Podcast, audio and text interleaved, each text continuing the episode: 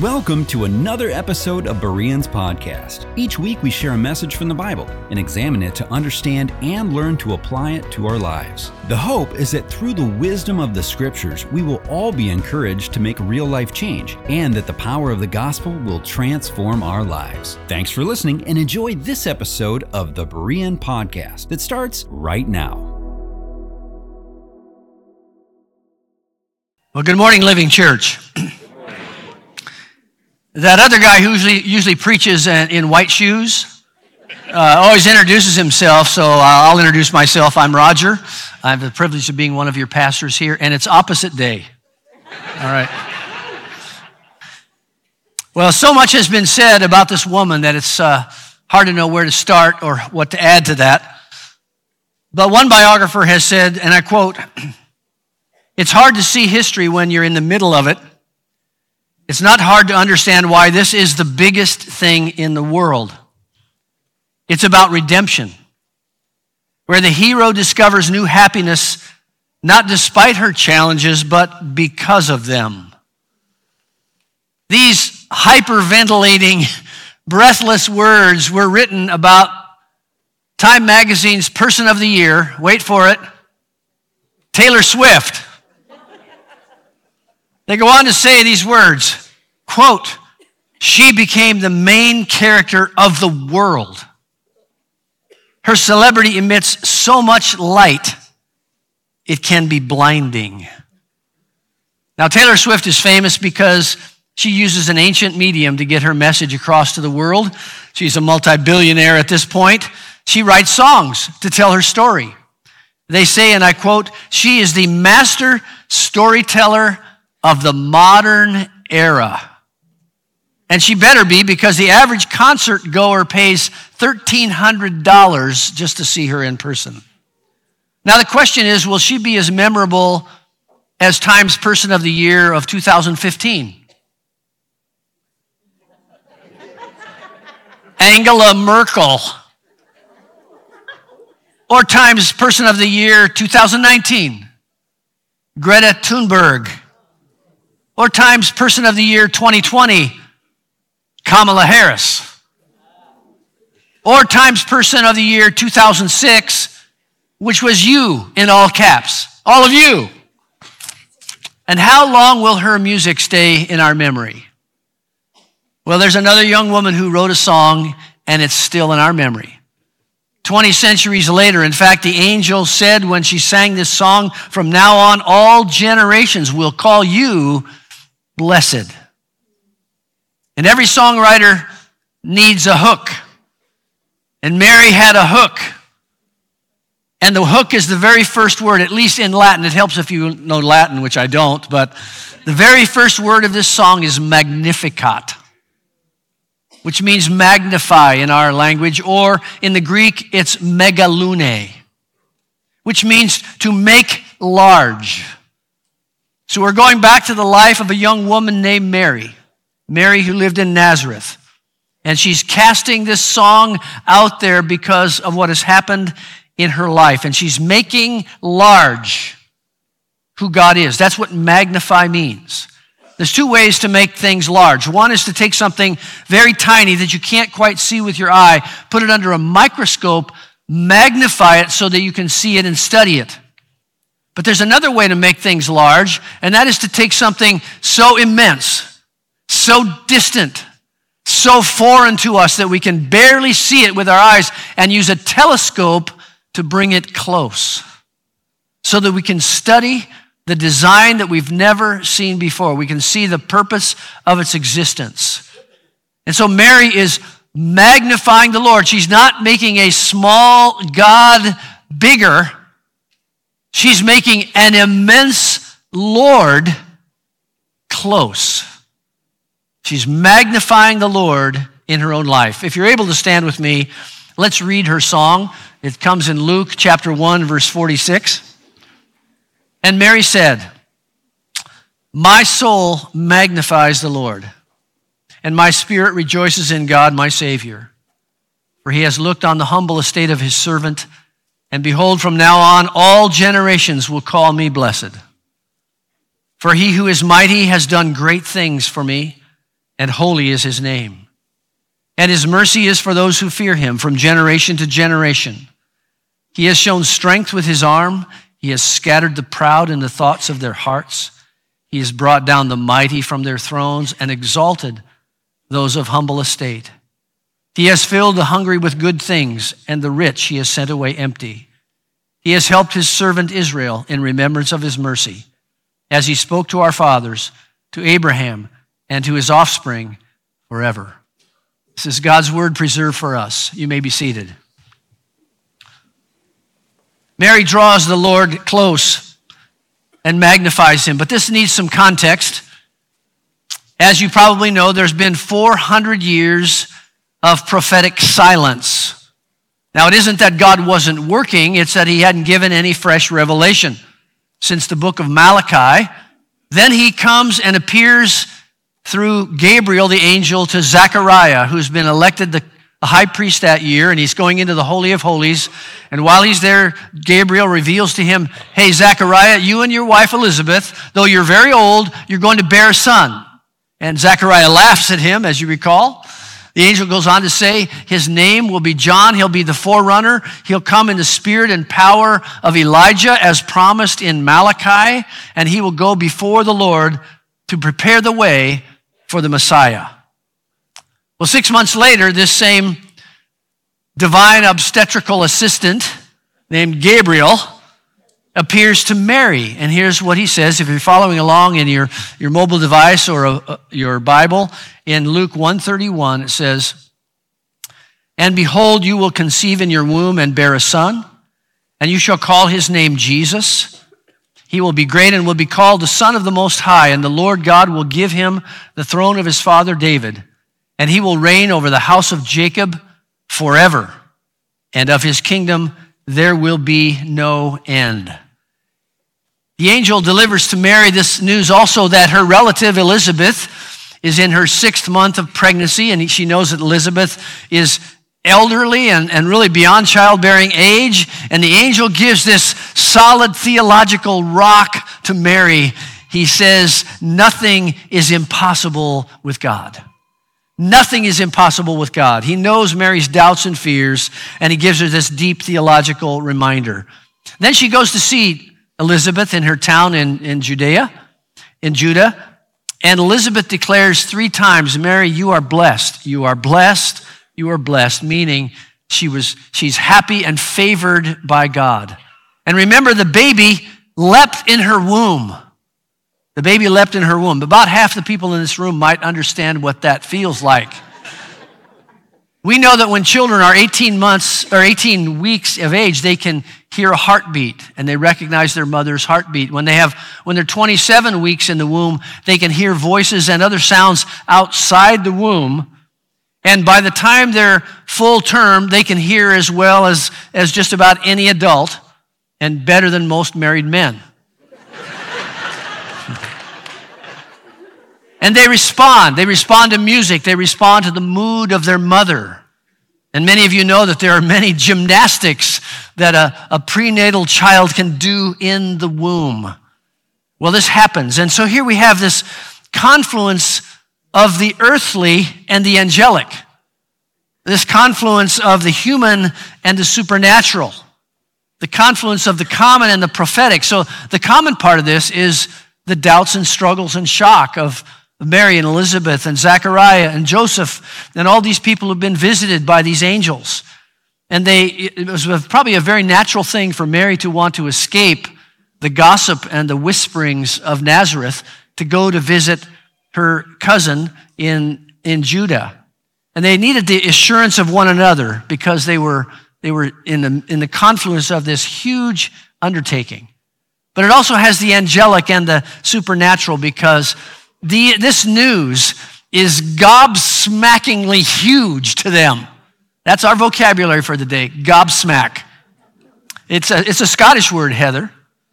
It, it, it comes from the Scottish word, gob means mouth, and it's like, well, shut my mouth.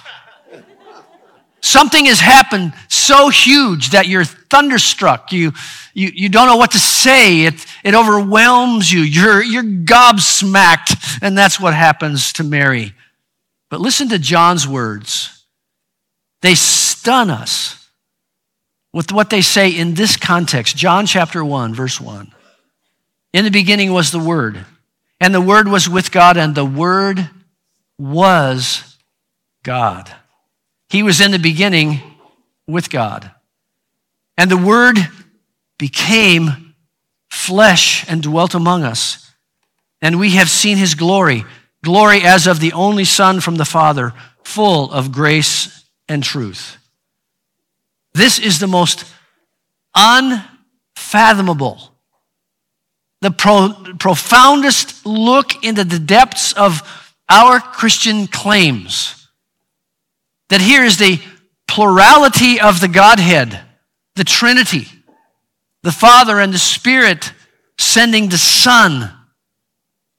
And then also, on top of that, we have deity and humanity, the Godhead and the personhood of Jesus united in one person without mixture, without diminishment, without change. These are the profoundest truths that we find in the scripture, and it's staggering. And, and Mary is convinced enough from scripture, from the angelic visit, from Elizabeth's testimony, and that the forerunner is going to be born, and Elizabeth is pregnant, and now Mary has a baby bump, that all this is reality, that all this is happening. And she is gobsmacked. She is bowled over. She is overwhelmed that the mightiest one has drawn near, that the highest has stooped low, that the holiest has chosen her. And she begins to sing. And she remembers themes from the Old Testament. She was well versed in the Psalms. Some commentators have said, you know, Mary plagiarized the whole psalm. Well, you're not plagiarizing when you're quoting scripture. And she talks about this tapestry of joy and praise, this, this spun glass, this tapestry that God is making, this beautiful purpose and design that He's made in the birth of this child. So, as we look at the song, we want to see what Mary magnifies. So, first of all, Mary magnifies the fact that Jesus is the turning point of all time. He's the turning point of all time. He certainly spun her around. She had no idea as a young teenager that she was about to become a wife, much less a pregnant teenager betrothed to a, to a man. She had no idea what was going to happen. This was the turning point of her life when God visited her. Here's what it says in verse 47 My soul magnifies the Lord, and my spirit rejoices in God my Savior, for he has looked on the humble estate of his servant. For behold, from now on all generations will call me blessed. For he who is mighty has done great things for me, and holy is his name. She contrasts her humble estate with the mighty one visiting her. And all generations will be blessed by this song, and she is blessed. Now, here's an argument for another time, but I want you to notice something in the text. Mary is the one who is blessed. She's not the source of blessing. Mary is not full of grace. She is filled with grace. Mary is not the dispenser of grace. She has now put herself at the feet to be a disciple of the one who gives grace. He who is mighty has done great things for me. And then immediately she broadens it out from herself to everyone else in verse 15, 50. And his mercy is for those who fear him from generation to generation. The arrival of the Messiah is the turning point in all time, in all history, for all nations, for all generations, for all ethnic groups, for every person on earth. It's the turning point. When we see what God is doing, it turns our lives around. Listen to the beautiful words of Isaiah chapter 9. The people who walked in darkness have seen a great light. Those who dwelt in the land of deep darkness, on them a light has shone. For to us a child is born, to us a son is given, and the government shall be upon his shoulder, and his name shall be called Wonderful Counselor, mighty God, everlasting Father, Prince of Peace, of the increase of his government and of peace there, will, there shall be no end. On the throne of David and over his kingdom to establish it and to uphold it with justice and with righteousness from this time forth and forevermore. The zeal of the Lord of hosts will do this. But Mary, even as she recognizes that everything has changed about her life, she recognizes that this is not the first appearance of the Son of God. Yes, it's his first incarnation, his only incarnation, where God of the universe becomes the Son in the flesh, but his life didn't begin in Bethlehem. His ministry didn't start in those first those 3 years of discipleship with his disciples. Jesus was here already. He didn't begin here in his birth. Listen to John 1 verses 9 and 10. The true light, which, was, which gives light to everyone, was coming into the world. He was in the world, and the world was made through him, yet the world did not know him. Are you ready for your gaskets to explode? Mary is recognizing yes, this is God, the Creator, who's come into my womb to be born as a baby. How do you fathom the majesty of that. As she draws him close, as she magnifies the implications of this truth, it is so immense. She can't quite contain it, but she sings it out. Someone has said if, the, if you took these proportions, if the earth was the size of a basketball, then the sun would be 110 feet in diameter. So that'd be like from that door to this back wall. That's how big the sun would be in comparison to the earth. And it would be at two and a half miles away. And Pluto would be the size of a tennis ball and be 90 miles away. But the nearest star would be 600,000 miles away if the earth was the size of a basketball. And think of the size of the galaxies.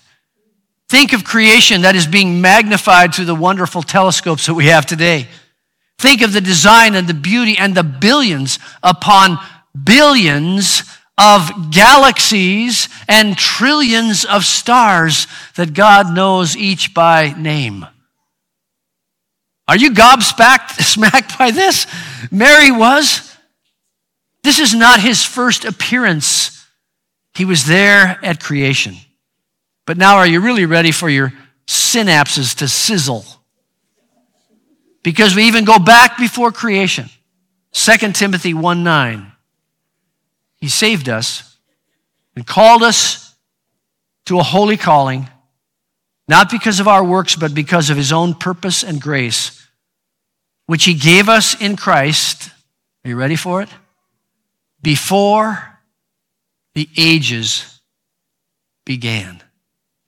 One translation says, before the beginning of time.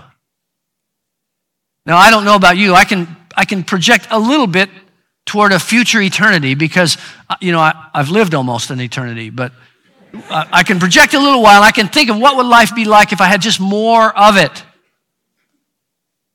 But it's impossible for me to think there was eternity in the past.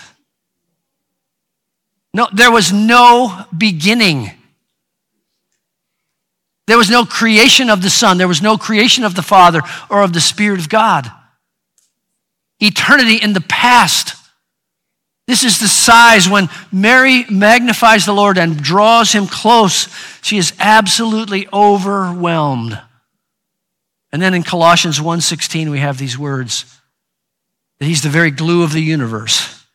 For by him all things were created in heaven and on earth, visible and invisible, whether thrones or dominions or rulers or authorities. All things were created through him and for him.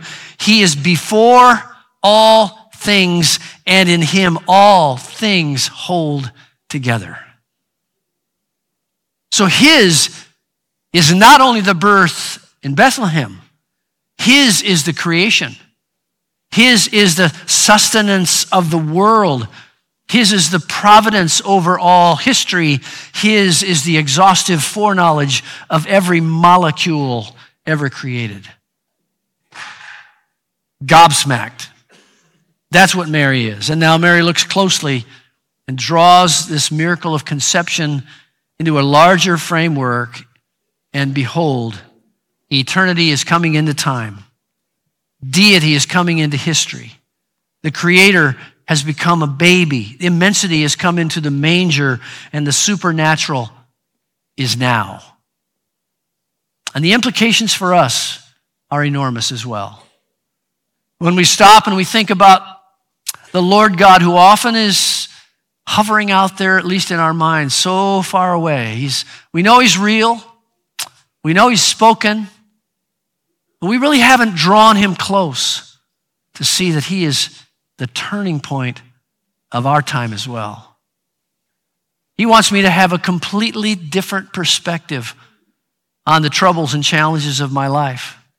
The simplest phrase the angel said to Mary nothing is impossible with God. Is He the turning point in your life?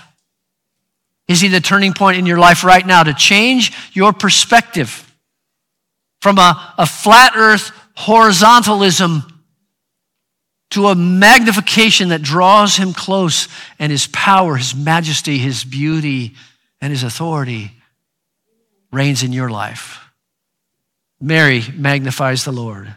Well, there's a second way in which Mary magnifies the Lord, and that is this she magnifies the reality that Jesus is the starting point of all salvation. He's the starting point, He's the initiator. There is no start unless Jesus starts it. We cannot effect, we cannot manipulate, we cannot bring about our own salvation. Some of you will remember where you were on October 14th, 1987. Not by the date, but by the occasion. The place is Midland, Texas and a little 18 month toddler named Jessica McClure toddled in her aunt's backyard and fell into an eight inch oil well pipe. She went down 22 feet and she was trapped in there. One leg was over her head. Fortunately, she was practicing yoga and she was a baby, so she was limber. She could do that, but they thought they could get her out quickly, but that just didn't work. She was stuck in the pipe. Then they discovered that traditional drilling wouldn't work. They wanted to drill a parallel shaft and then come over and get her out of the pipe. But the, the well had been drilled through solid rock. Finally, a mining engineer arrived with a new technology called water jet, jet cutting. They cut through the rock in a parallel way and they, they dug a channel over and cut a hole in the pipe. And 58 hours later, Jessica McClure was rescued. Now, the amazing thing about that story is that the entire world was focused. Live television was focused every hour of every day on this drama. How will she be saved? We prayed and we prayed for Jessica McClure, and praise God, she was saved. She's a 30 something woman today. Think about that as a picture. When you are stuck, when you are helpless, when you're in the dark, when you are hostage, you are alienated, you are hopelessly indebted, when you are somehow declared helpless, you cannot effect your own salvation. Salvation needs to be affected by someone outside ourselves. And here's what Mary sings in verse 50 to 53 And his mercy is for those who fear him from generation to generation. He has shown strength with his arm. He has scattered the proud in the thoughts of their hearts. He has brought down the mighty from their thrones and exalted those of humble estate. He has filled the hungry with good things, and the rich he has sent away empty. This is all about God's initiative and our helplessness. The scripture says, We are people trapped in a pipe. We are dead. We're helpless.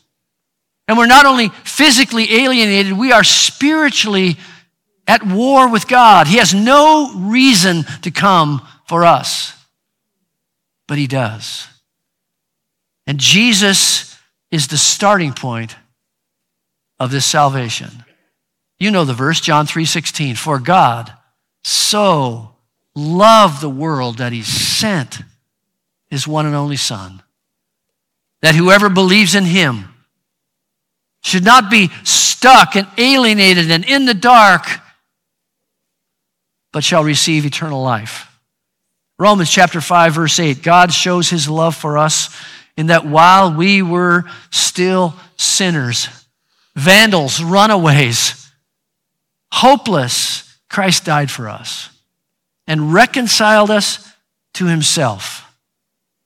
In Mary's song, we see this unique confluence of mercy and strength. Take the example of Jessa McClure. It was the mercy in the hearts of those mining engineers that caused them to think about her, but it was the strength of the tools and the purposes that they did that actually rescued her. And this is the, the, the message of salvation. It isn't just happy thoughts in dark times. It's mercy, yes, but it's strength as well. The mercy sees our desperation and remembers that we are dust. But the strength protects us and stands guard over us when we are dependent, spiritually vulnerable in a, in a condition called humility. When we finally say, I cannot help myself, and we release ourselves to God, we are utterly vulnerable. And Jesus says, I've got you now. I will hold you. You're sheep of my pasture. I have you in my grip. I will not let you go. I have mercy on you, and I have the strength to bring you home forever. Now, Mary no doubt knew Psalm chapter 2 and Psalm 2 is about the opposition that this great offer of salvation gets from others. It's the nations. It says this Why do the nations rage? And the people plot in vain. The kings of the earth set themselves, and the rulers take counsel together against the Lord and against the anointed. There's a resistance to this great offer of salvation. Why? Because we like to run our own world. We like the authority of our own voice and our own ideas. We love the fact that we think we know the way, and so many resist this. And here's what it says in verse 4 of Psalm 2 He who sits in the heavens laughs, the Lord holds them in derision. And he announces that I have set my king. A son is born who will be your salvation. Mary is magnifying the salvation of the Lord, that he is the one where it all begins. He initiates this, and He who sits in heaven has designed this for our sake and for the world. Jesus is the way. And one day, at the name of Jesus, the name above all names, every knee will bow and every tongue will confess that Jesus Christ is Lord indeed. Mary saw all this passing by her in the midst of all of her confusion and struggle, she saw that this was the majestic thing that God was doing. Well, finally, Mary sees another thing that she magnifies in this passage, and that is that Jesus is the central point of all worship.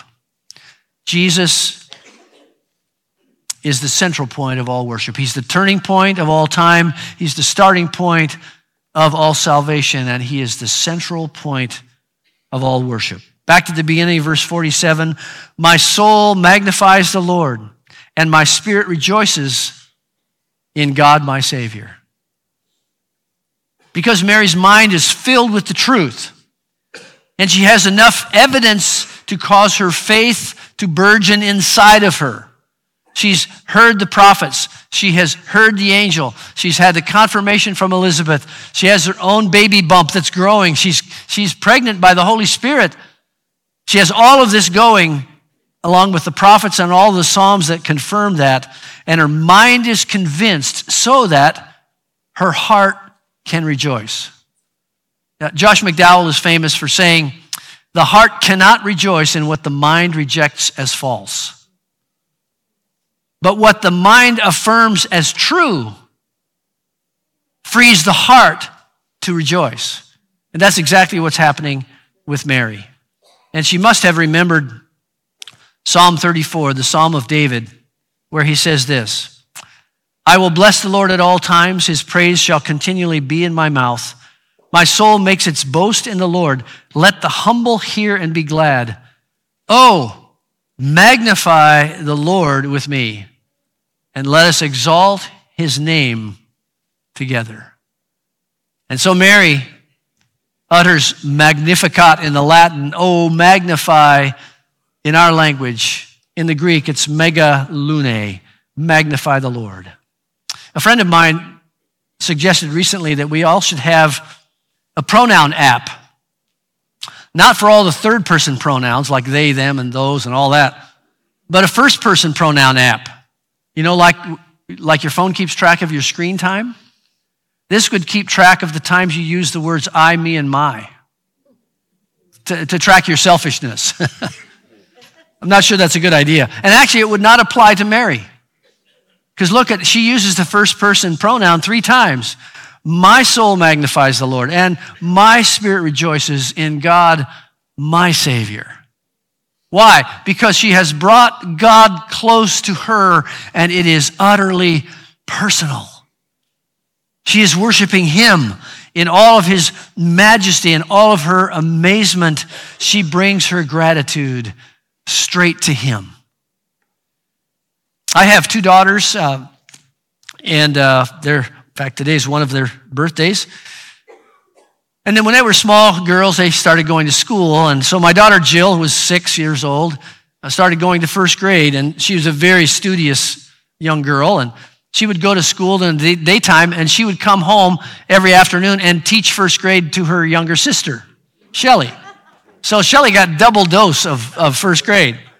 And they did that all, they played school all the time. And, and Jill, my older daughter, had a desk that my wife Joanne had received as a child. It's a little desk, it's a little roll top desk with a little chair, just the size of a six year old. Well, Shelly didn't have a desk, and I knew she wanted a desk. So it was about Christmas time, and when they were uh, in bed, I sneaked out to the garage and I built Shelly a, a, little desk that I wanted to give her at Christmas. So we were gathered around opening all of our gifts, which we do on the prescribed sanctified day when you're supposed to open your gifts, which is Christmas Eve, right? And we'd opened all of our gifts, and this, you know, the leftovers were everywhere. We had one left to go because I couldn't wrap this desk up. So I told Shelly, I said, Shelly, you stand there in the room and put your hands over your eyes like this. And I, I brought the desk and I set it right in front of her between her and me. And I said, okay, Shelly, you can open your eyes. And she opened her eyes and her big blue eyes flew open. She looked at the desk and did, did something totally totally surprised me. She went around the desk and she jumped into my arms and said, Oh, thank you, Daddy. I'll never forget that, not only for what it meant to me, but the picture that is. That instead of focusing on all the gifts, she magnified the giver. Mary says, Oh, magnify the Lord. My soul rejoices in God, my Savior. Mary magnifies the Lord by saying that Jesus is the central point of all worship. Along with David and the angels and the shepherds and Mary and Joseph and Zechariah and Elizabeth, oh, magnify the Lord. Let's exalt his name together. Because Jesus came not to make an entrance, but to make a difference. Jesus came not to remain a baby, but to become the victor over sin and death. Jesus came not to remain dependent, but to become my deliverer and yours. Oh, magnify the Lord. So, how will you magnify Jesus in your life today? Well, maybe it's because you bring him close and you recognize everything I have, every talent I've been given, every part of my body that works, all the blessings, opportunities, the freedom, and the place I live. All of this is from Him. What do I have that I have not received? Magnify the Lord. Bring that cloudy, distant deity close to you and recognize and magnify Him in the blessings that you've received. Maybe the way you're going to magnify the Lord is by bringing Him close to you in your neediness, pouring out your heart to a merciful Savior who hears you in your brokenness, your loneliness, your betrayal, your exhaustion, your confusion. And he says to you in his mercy the same sentence every single time You are loved with a love you couldn't earn and therefore can never lose. Oh, magnify the Lord in your neediness. Don't push him away, bring him close. Maybe you magnify the Lord by sharing with him your fears fears for your children, our grandchildren, fears about the future, fears of a world that is at war, fears about the unraveling of a way of life that we thought would always be stable. And we need to hear from him as we draw him close, nothing is impossible with God. I will never leave you or forsake you. Trust in the rock of your salvation because it is certain and sure. When we magnify the Lord, when we draw him close, when we turn to him unashamedly for his strength and his purpose in our life, he will never disappoint. He will always give us an answer. And when we magnify the Lord, it miniaturizes me and makes him as great as he ought to have been all along. Well, let's pray together. Lord, I confess I do not draw out and savor your majesty as I ought. But I thank you, Lord, that you are always close and you're always available. I pray for all of us today, Lord, that we can see you more clearly again. That in all the busyness that we are encountering, that we will magnify the Lord and draw you close and savor the truth that only you have. Thank you, Father, for your oversight of this congregation and over each one of us. And now we ask your mercy and your strength to help us walk with you. In Jesus' name we pray. Amen. We are so thankful that you've worshiped with us today. And at the end of our service, we'll have a worship team, a, a prayer team available if you'd like to pray with someone over a need or maybe over rejoicing. You just want to share that with someone else. We also have a section across the, the commons where we have a care ministry that would be willing to talk with you this morning. Uh, we are so thankful you're here. God is meeting all of us right now. Let's, let's close in a time of worship together.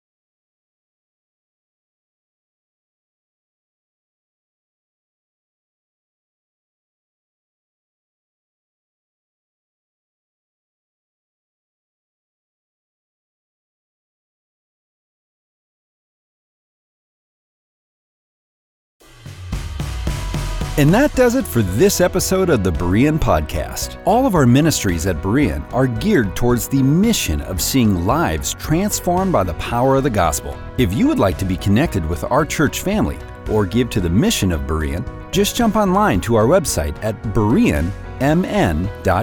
Thanks for listening today, and we pray that you are encouraged by today's episode. Be sure to like us on social media, and we'll see you here next time on the Berean Podcast.